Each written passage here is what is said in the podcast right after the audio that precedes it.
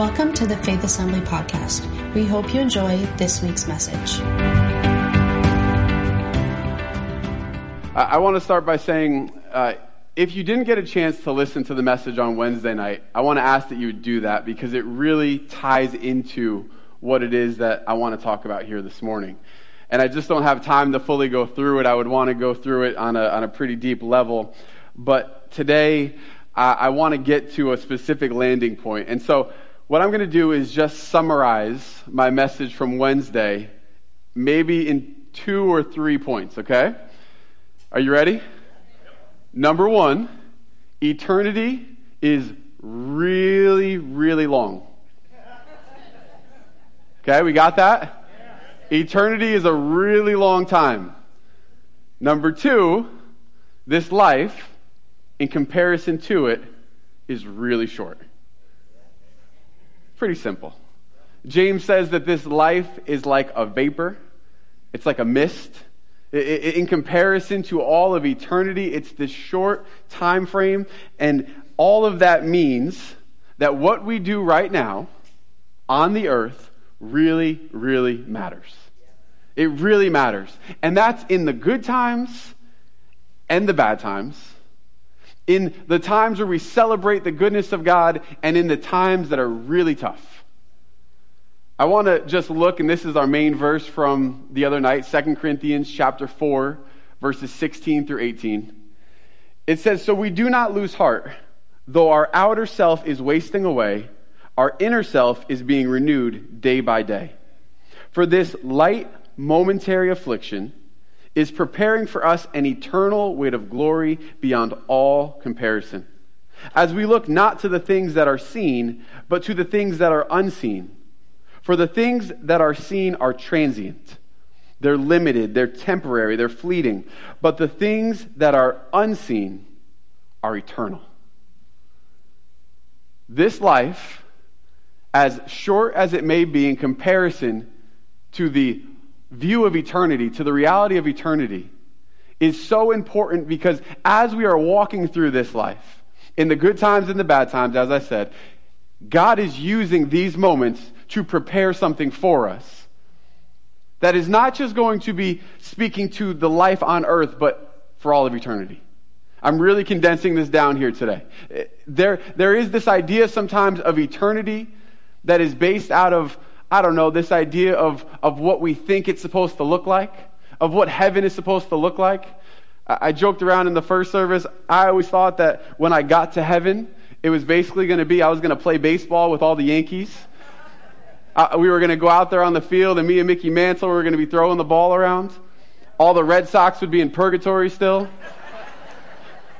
Don't check my theology on this. But that heaven, that eternity, that everything that came after this life, like you get that picture of kind of just, hey, we're going to sit and we're going to float on the clouds. We're just going to hang back. We're going to eat all the time, which is sounds fabulous, right? We're going to have this great time. But when we look at verses like this, we have to really understand what our viewpoint of eternity actually is. What does eternity look like? What actually comes after this life? And when we recognize that this life is temporary, what impact does it have on the way that we choose to go through situations? What impact does it have in the difficult times? As Paul said, these light and momentary afflictions, can I tell you that they don't always feel light and momentary? The afflictions, the situations that we go through on earth, they don't always feel light. They don't always feel easy. They don't always feel temporary. But when we look at eternity and we recognize all that is to come, we can start to see, okay, there is something that God wants to do through each and every situation that I go through. Paul talks about our physical bodies as being tents, temporary dwelling places. Not permanent houses. We go in tents on vacation because it's fun to do for a little bit. Some of us don't go in tents at all. We go in R Vs. We go with like, you know, full electricity and air conditioning and televisions. Glamping, I think, is what it's called. Right? But still, if we are in a temporary arrangement, it is temporary. It's not our eternal dwelling place. So what I want to look at today is how can we prepare for what is eternal in the time right now that is momentary and temporary. What are we called to do in the here and now? Because our life on earth, as short as it might be, it matters very, very deeply. The decisions we make now, they matter a whole heck of a lot. You see, I believe that when we get to heaven, it's not going to just be floating around on clouds. I believe that in heaven, it's going to be a culmination of all that God has invested in us here on earth, the talents, the giftings, the passions. It's going to be the culmination of all that God has designed and created us to be, except with no limitation. It's not going to be just sitting around for eternity. We have this idea of heaven sometimes. There was a T V show um, called The Good Place. And at the end of it, they, they get to heaven, and, and after a while, everything's just so perfect. Everything's just so amazing that they get bored, and eventually they, they take the exit route, and they just kind of cease to exist. This is fun for a T V show, but there's no truth in it whatsoever. Why would God use this entire life on earth, invest in us, design us, create us, for us to get to heaven and just kind of be there? That's not heaven, and that's not God. That's not the way that God would design it. It is the ultimate culmination of all that He has placed in us. So what does it mean to live our life on earth in expectation of the reality of eternity? What does it mean to realize that these light and momentary afflictions are meant to produce something? They're meant to result in something. They're meant to actually bring us to a place of greater trust, reliance, and empowerment through the person of Jesus. The thing is, is that this word affliction means persecution, distress, and tribulation. I would love to be able to stand up here and say today that when you get to heaven, the things that are really going to matter are going to be your greatest successes. They're going to be the times where everything came together perfectly, the times where you did all the things that, that, that you wanted to do, and you got the applause of men, and everybody was happy, and the church was full, and all of those things. I, I think that God will use some of those things as well. But what does this verse say? Verse seventeen, what is it that produces the eternal weight of glory? It's the light and momentary affliction. It's the times of resistance. It's the times of pain. It's the times of challenge. It's the times where things are not going the way that we think that they should, that we expected that they would, and, and, and they're not actually always ending up with the outcome that we had always expected. But yet still in those moments, God is preparing us, He's equipping for us, and if we would choose to trust Him in those moments, He is producing something that is eternal, that it's weighty, and it's in His glory. This is, this is how we have to, to see the challenges of this life, because very often we do recognize that life is temporary. And we do say things like, you got to stop and smell the roses. You got to take the time to enjoy.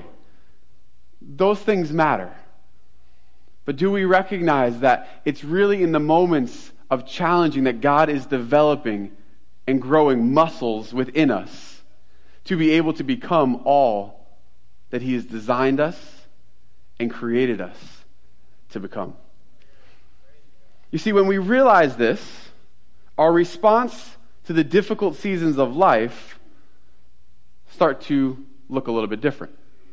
When we recognize that it's in our decisions to trust in His strength in the midst of our weakness that He's able to bring about an outcome that is better than we could ever imagine. If we have this mindset, we realize that He has provision for us in the moments where we don't have it, where we feel inadequate, ill-equipped, and ill-prepared to face what's in front of us. You see, when we realize this and we choose to trust in Him, it's then that we are strengthened for today and we are prepared for eternity. it gives a little bit of a different insight into the challenges that we face here on earth, doesn't it? When we recognize that in the midst of the challenge, whether or not we were responsible for it, or it was by the result of someone else's actions, that God is still able to use every situation for our good. Sometimes I feel like we get into the middle of a situation and we recognize, man, I screwed up. Th- this one's on me. I, I recognize I-, I did something wrong here. And as a result of that, we do this thing where we feel like all that we are deserving of is punishment. We realize our own shortcomings and our failings, and so we think the natural byproduct of that is that God is angry and we need to be punished, instead of recognizing what's available for us in the middle of the situation that we're facing. Sometimes we're in a situation that was caused by somebody else. Somebody else hurt us. Somebody else offended us. Somebody else betrayed us. And we look at those situations and we say, why me, God? Why did that happen to me? Why am I here? And we fail to realize that in the midst of it, that God wants to use that very affliction, that moment of challenge, that opposition that's standing in front of you, to produce something in you that is greater than anything that you could ever bring to bear yourself. This is meant to change the way that we look at the situations that we face. But the question that I'm sure you're all asking here today is how?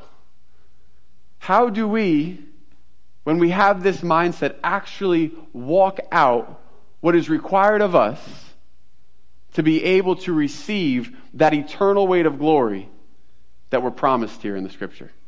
How do we do this? What is it that God wants to bring out of the midst of the circumstance that we're in? First, we have to recognize that there is purpose in them. That there is a purpose that God wants to bring out of every challenge that we face. There's a purpose that God wants to bring out of everything that is standing in front of us, and there is an opportunity waiting on the other side of it. But who knows first, we have to make it to the other side. First, we have to make it to the other side of the challenge. Sometimes we look at the challenges and we're just hoping that we can make it through. I just want to make it to the other side. What's that saying? If you're going through hell, don't stop. Just keep going. You got to get through it. But the truth is, is that God has so much more for us than simply surviving the situations that we're going through. It's good to say that resistance produces strength, because it's true. But it isn't enough to stay in that place, because if the resistance that we're constantly going through brings us back to the same solutions that we've always had, then who knows, we're going to keep ending up in the same situations over and over and over again. Instead of building the correct muscles, instead of building the correct posture, to borrow a chiropractic term, we start to get out of alignment. We keep going through these same situations over and over again, and, and our thinking is affected by it, and we're just like, I just got to make it through. I just have to survive. I just have to get to the other side, when God's saying, no, there there is so much more that I am bringing you to and bringing you through in this situation, if you would recognize it and trust in me. See, God has equipped us to walk through these situations. He has empowered us through the price that Jesus paid on the cross, through his death and his resurrection, for us to not just make it through the situations, but to see and know the purpose on the other side of it. See, all of this brings me to this word that we know very well in the church and in Christianity. It's the word grace. Grace. The grace of God. The Greek word charis. You see, Paul spends a lot of time using this word and speaking about it in his letters to the churches and to other individuals. He uses this word over eighty times in his epistles. in his letters. And specifically in Second Corinthians and Romans and Ephesians, he really highlights what this word grace means. And he uses it in, in two primary ways. The first way that he uses this word grace is to speak about our justification. The power of God that is extended to us as humanity, that through Jesus, through his death and his resurrection, we now get to step into a place of reconciliation with God. It's the grace of God that has been extended to us that we now get to walk in, to be able to be the recipient of something we did not deserve. Ephesians chapter two, verses eight and nine says, "For by grace you have been saved through faith." By grace you have been saved. And this is not of your own doing. It is a gift of God. This is an important definition and understanding that we have to have when it comes to this word grace. The second way that he really uses this word is in a way of empowerment. We receive the grace of God, we understand the gift that is given to us, and then we understand that it is meant to bring us to a greater reality of who he's called us to be. Ephesians chapter three, verse eight says, "Although I am less than the least of all the Lord's people, this grace was given to me to preach to the Gentiles the boundless riches of Christ." Paul is saying, I am the least of these. Now, many of us would argue that that's not true. We see what, what Paul accomplished. We see his, his words that were written down and recorded for us to be able to learn from and grow from even today through the empowerment of the Holy Spirit. But even Paul is saying, I can't do this on my own. It is through grace. It is through the grace of God that I am able to do what he's called me to do. Can I tell you that it is through the grace of God that you are equipped to walk through the challenges and the afflictions and the persecution and the pain and the hurt of this life? It is through the grace of God that we are able to know that we can't just make it to the other side, that there is something that God has for us that is not just temporary, but it's for eternity. See, we have to have both of these viewpoints. But it's not enough just to know about them. We have to be able to apply them. We have to know that we have been given a, an ability to walk in right standing with Jesus. But then we have to know what it means for us. We have to know that we have the grace that has empowered us to overcome our own limitations. Because when we recognize this truth, when we recognize this grace, it empowers us to seek him even in the times of affliction. To know that God is so good that he can take our biggest mess, he can transform it, and he could use it for our good. See, this is only possible because God has no limitations. He has no limit. So in him, everything is possible.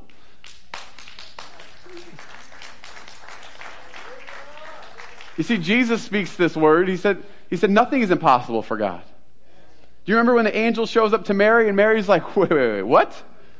I'm gonna, I'm going to bear the Savior of the world. I'm going to give birth to him. And the angel says, for with God, nothing is impossible. If we believe that, and we believe that about our salvation, do we also believe that it is true in the moment of affliction? If we believe the truth of what God has said, that we've come to a place of right standing with Christ because of his death and his resurrection, do we believe that that grace is available to us in the midst of the circumstance that stands in front of us? If we don't, then there needs to be a recalibration in the way that we're looking at the situations of life. There needs to be a, a way of thinking that is different than the way of thinking that has led us into these situations time and time again. I, I was speaking to somebody after first service, and he was saying, this is this is good stuff, but it's it's hard. And I said, of course it is. You've got a whole life of living one way, doing things a certain way, coming to that reality. And now you're coming to a place where that has to shift. where it's not on your own effort, your own ability, your own reliance, but it is now through the grace of God. This is the reality that we have to not just be aware of. Once again, it is not enough for us to get to a circumstance and say, I have the grace of God, therefore I'm just going to survive this. I'm just going to make it to the other side. Sure, I'm going to look like I just went through a, a car wreck. I'm going to be beat, battered. I'm going to be bruised. I'm going to be broken. But at least I'm going to make it to the other side. You see, for, for me, the grace of God is so much more than simply survival. If we're just expecting to just get through, we are limiting the incredible power of God that is present inside of us. You see, we can't just survive. We have to understand that there is an eternal weight of glory beyond all comparison. This is not small. This is not limited. This is not reduced down to, to a bite-sized thing that we could just grab a hold of and say, I'm just going to make it through. This is big, this is weighty, and this is forever.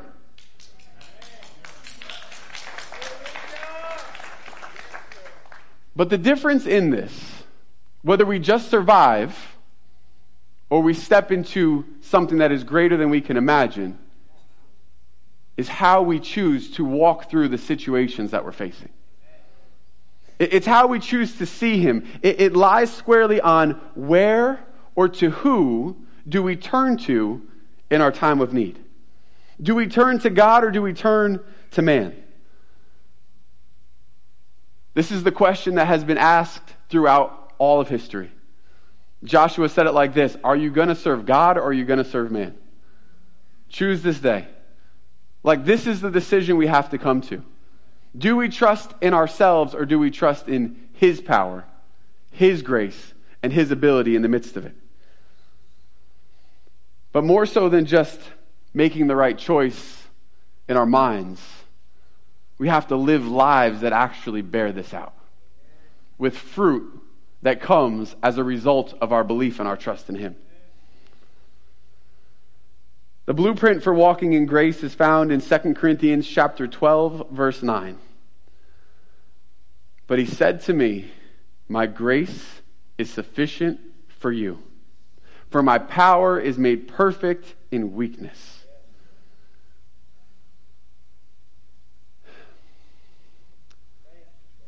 My grace is sufficient for you. This word sufficient doesn't mean just enough, by the way. It's not just, just to get you through. And where is His strength perfected? In our weakness. In the places we recognize, first and foremost, I don't have what it takes. I wish I did. I've tried it. I've done my best, but it's in my weakness that His strength is perfected. Therefore, I will boast all the more gladly of my weaknesses, so that the power of Christ may rest upon me. Ephesians chapter two, verses eight and nine. For by grace you have been saved through faith. And this is not of your own doing. It is the gift of God, not a result of works, so that no one may boast. So what are we seeing in this about grace? Grace is not our doing, but it is the full recognition of our own limitation and a choice to rely on His infinite power. Obviously, much easier said than done.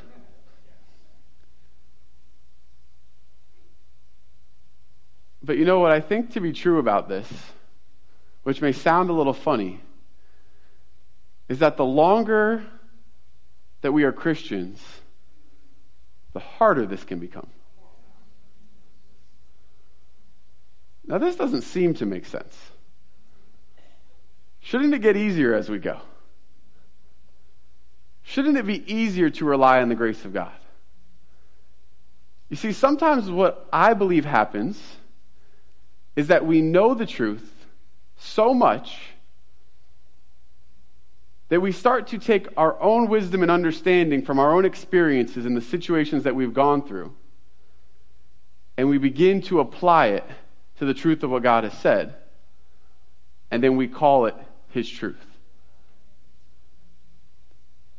The more that we've been a Christian, the longer we've been a Christian, the more that we've known God's grace is available, and yet in the situations that we face, we still are trying to find our own way through it, the more we adopt a grace that is not actually the full grace that Paul's speaking about here.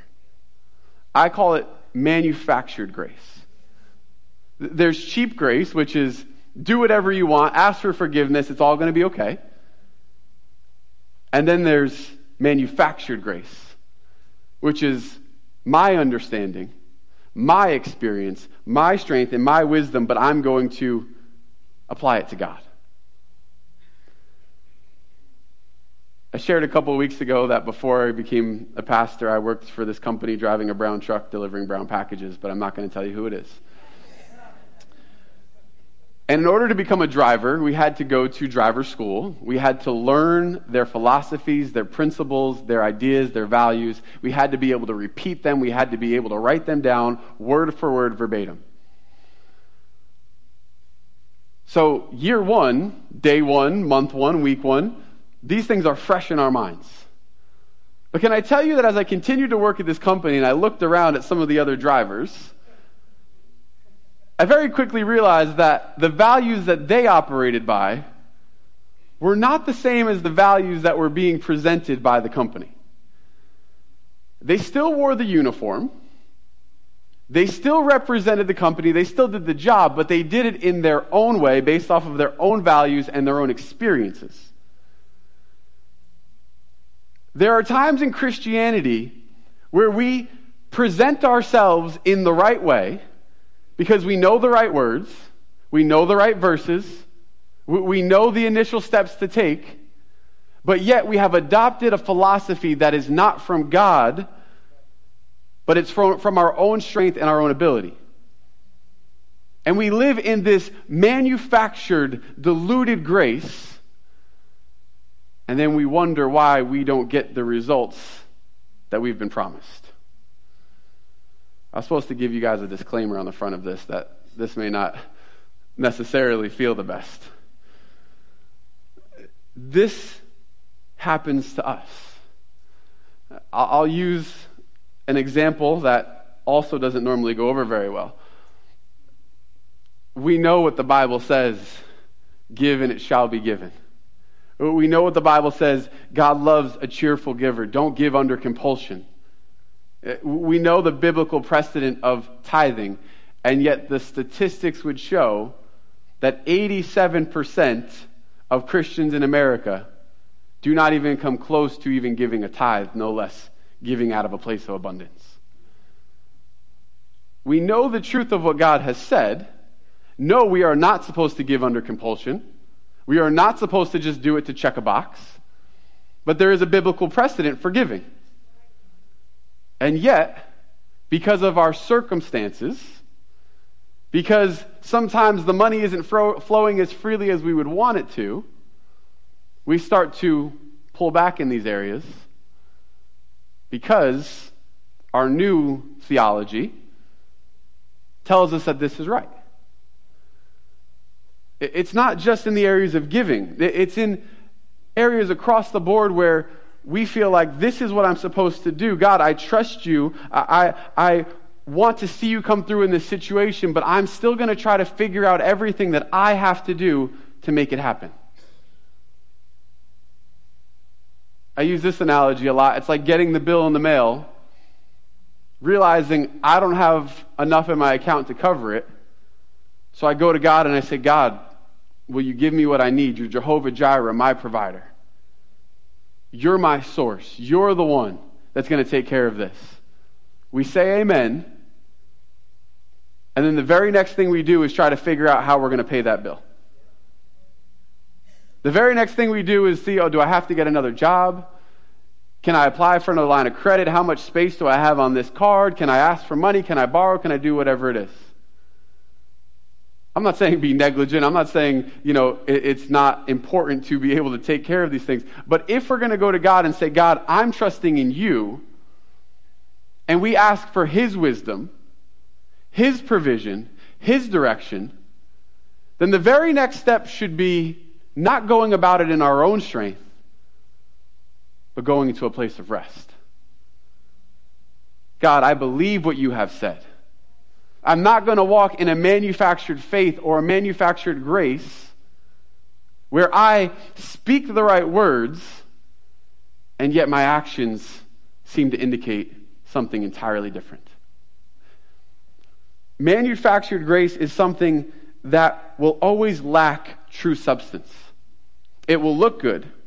It will, it will look like it's the right thing. But the problem is, is that when we are plugged into the wrong source, the wrong place of provision, we will attribute our effort to his. We will say that it's his will, his strength, and his provision, and yet the results won't be there. It's a counterfeit grace that looks good temporarily but cannot withstand a true test. And once again, because of it, the fruit isn't there. Manufactured grace is the times in our lives where we're in a difficult season and we say, let go and let God, and then we do everything in our power to fix it. It's the season of pain where we go to God as our comfort and then we self-medicate to just make it through.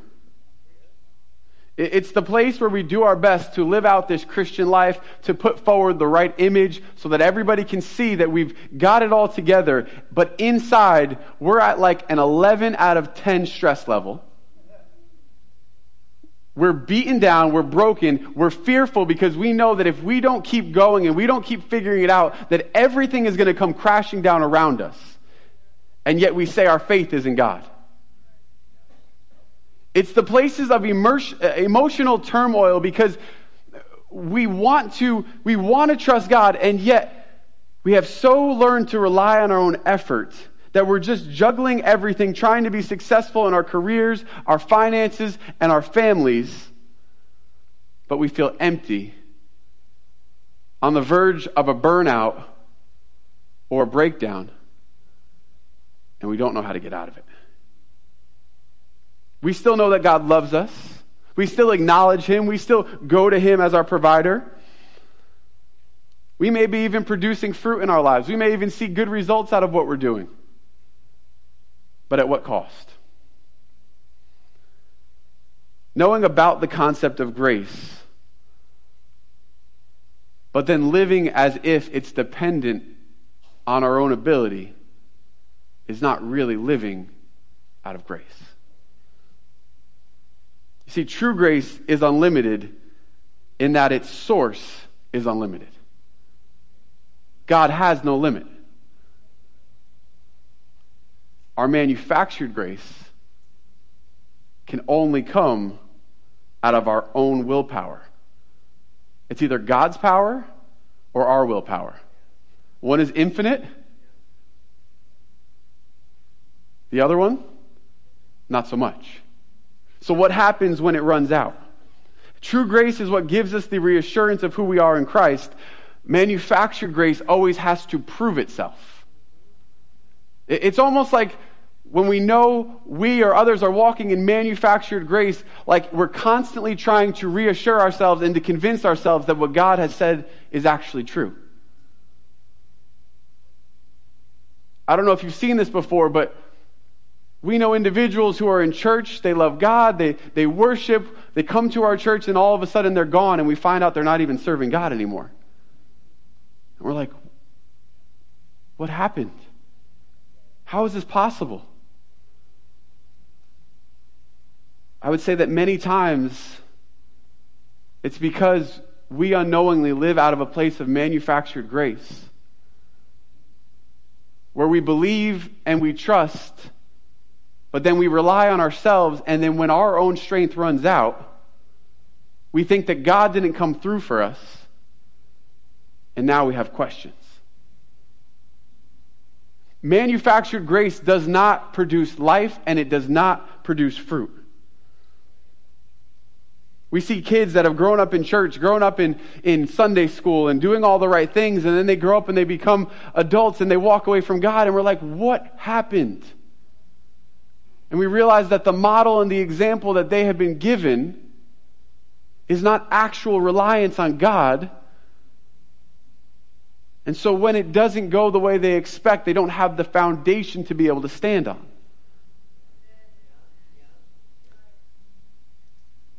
The church has to be those who know what it is to walk in, to breathe, to live, to, to take in the true understanding of what it is to rely on Jesus, on His death, on His resurrection.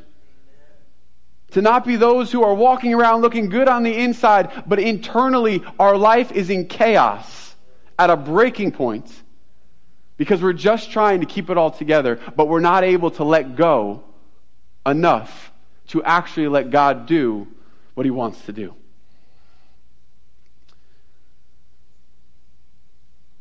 Matthew chapter eleven, verses twenty-eight through thirty. We've read it a couple of times in the past couple of weeks, but I want to read it out of the Message translation. Jesus says, "Are you tired? Worn out? Are you burned out on religion?" Religion's the ultimate manifestation of manufactured grace, by the way. He said, "Come to me, get away with me, and you'll recover your life. I'll show you how to take a real rest. Walk with me and work with me. Watch how I do it. Learn the unforced rhythms of grace." The unforced rhythms of grace. Do you know that God has rhythms? That they're in the Spirit is a way of doing things that is not forced by man's ability in any way, shape, or form? Step out of agreement with your own rhythms of grace and step into alignment with the rhythms of grace that God is giving us. He says, "I won't lay anything heavy or ill-fitting on you. Keep company with me and you will learn to live freely and lightly." See, this is true grace. So how do we get there? How do we walk in it? Luke chapter six, verse thirty-eight says, "Give and it will be given unto you. Good measure, pressed down, shaken together, running over will be put into your lap. For with the measure you use, it will be given back to you." I use this verse because it's very contrary to our way of thinking, but it's very representative of the kingdom. In the kingdom, we think we have to do in order to achieve in, in our own kingdom. But in the kingdom of God, we recognize that it's when we rest and trust that He is able to do all that we need. To step into true grace, we have to understand this principle that God says, "I want you to recognize that your strength and your ability comes out of a place of rest and trust in me." This is the principle of the Sabbath. God established the Sabbath and He commanded His children to honor and to observe the Sabbath. You see, we so often feel I have to do as much as I can do in my job, in my family, in my home, and, and all around the place. If I do all the things I know to do, then maybe I can just get ahead. And God says, "I want you to stop and rest." There is work to be done, but the work comes out of the Sabbath, out of the rest. Jesus, I mean, God in the in the garden, He creates the world. So in Genesis, He creates the world, and on the seventh day He rests. But what's the first day for man, created on day six? The first day that he walks into fully? The rest of the Sabbath. You see, God works and then He rests. We rest and then we work.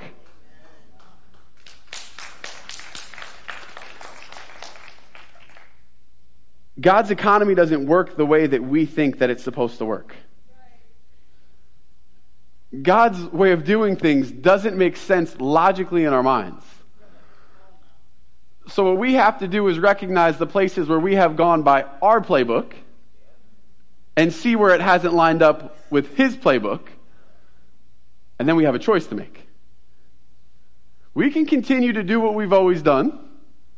We can continue to follow the same routines, the same ways of approaching situations and problems. Or maybe, just maybe, we can stop and say, "God, what's your purpose in this?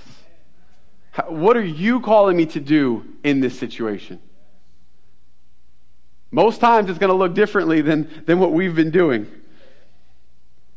But if we trust in Him, I was reading in Deuteronomy chapter sixteen this past week, and Moses was instructing the people on what they were to do when they got into the promised land. And I'm not going to read it fully, but it's verses thirteen through fifteen. He says in this specific portion, I want you to recognize and to celebrate the Feast of Tabernacle. It's a week long. I want you to celebrate. I want you to eat, to drink, to be merry. I want you to recognize and remember my goodness. I want you to remember and observe this time of celebration because of what I have done for you. Now that's a good, that's a good deal, right? Like, you're instructed to rest. You're instructed to be able to enjoy. You're instructed to be able to remember God's goodness. But this is what I thought was so cool. Verse fifteen says, for the Lord your God will bless you in all your harvest and in all of the work of your hands, and your joy will be complete.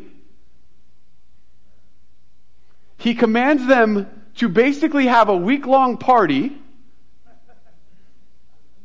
to recognize his goodness. And as a result of this time of celebration, then he is going to bless all of their harvest and the work of their hands, and their joy will be complete. This is not how we live live, life. This is not how we live our lives. We, we work as hard as we can. We just get to the weekend. We try to survive. We come to church, God, you're so good. And then we go back and we do the same thing all over again. This doesn't seem to line up with the kingdom principles of what it means to rest and to work out of that place in obedience. Only God can say, if you want to become more productive and bear more fruit, you got to learn how to stop. You got to learn how to stop doing. You see, manufactured grace requires everything from us, but his goodness and his grace gives everything to us. Manufactured grace requires everything of us, but his grace is the very thing that gives everything to us. But what do we say in response? God says, I want you to rest. You say, but wait, God, I, I've got to, I've got to do this thing. God, if I don't do this, this is what's going to happen. I have people who depend on me. I have people who are waiting on me. I've got to do these things. If I let go, it's all going to fall away. It's all going to break down. And Jesus says, stop. Would you stop and recognize that I am God? That I am your source? That I'm the one who wants to give you what you need? Who is our Savior? It's not us. Can we live with the understanding that his grace is sufficient? That his strength is made perfect in our weakness. We didn't earn our salvation. We can't qualify for salvation after a lifetime of sin. We didn't pay the price on Calvary. So then why do we decide that we are the ones that have to do all of it to get to the results that we want, instead of understanding that he wants to bring us through the light, the momentary affliction, to be able to bring us into the eternal weight of glory? You see, true grace is beautiful and it's amazing, and it does require something of us. Surrender. It requires us to surrender. James four, verse six. But he gives more grace. Therefore it says, God opposes the proud, but he gives grace to the humble. We have to recognize the self-righteousness that we so often walk in. We have to recognize that it does not come down to our ability. We can't continue to make excuses and say, well, this is just who I am. I've got a greater capacity to work hard. I've got a greater capacity to carry the load. That all might be true, but if it doesn't start in rest in him, it's out of your own ability and strength, and it's never going to work. It's going to cost you. It's going to cost you relationships. It's going to cost you marriages. It's going to cost you in your finances. It's going to cost you in your lives. It has to come out of a place of rest and trust in him, the grace that is sufficient. But he gives it to those who are humble, to those who recognize, I can't do it. Stop pretending that you can.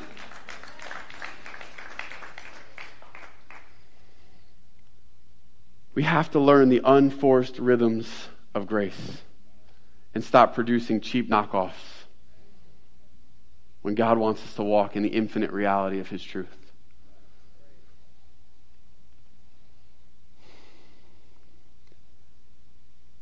I truly believe that if we were to really start to get this here today,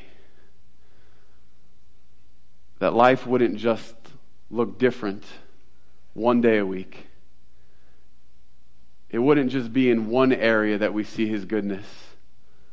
It wouldn't just be in one situation where we feel like I've got the grace, but that we would understand in every affliction, in every situation that we walk through, he has an upgrade waiting for us on the other side for now, yes, but more importantly, for all that he has called you to walk into for all of eternity.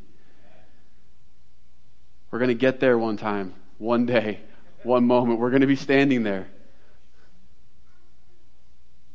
But it's what we do right now that is going to dictate what it is that we receive when we walk into eternity with God. It's going to be great no matter what. But guys, I don't want to accept just enough. There's much to be done here and now, and there's much more to be done when life really begins on the other side of this life that we don't really get. But can we trust what his word says?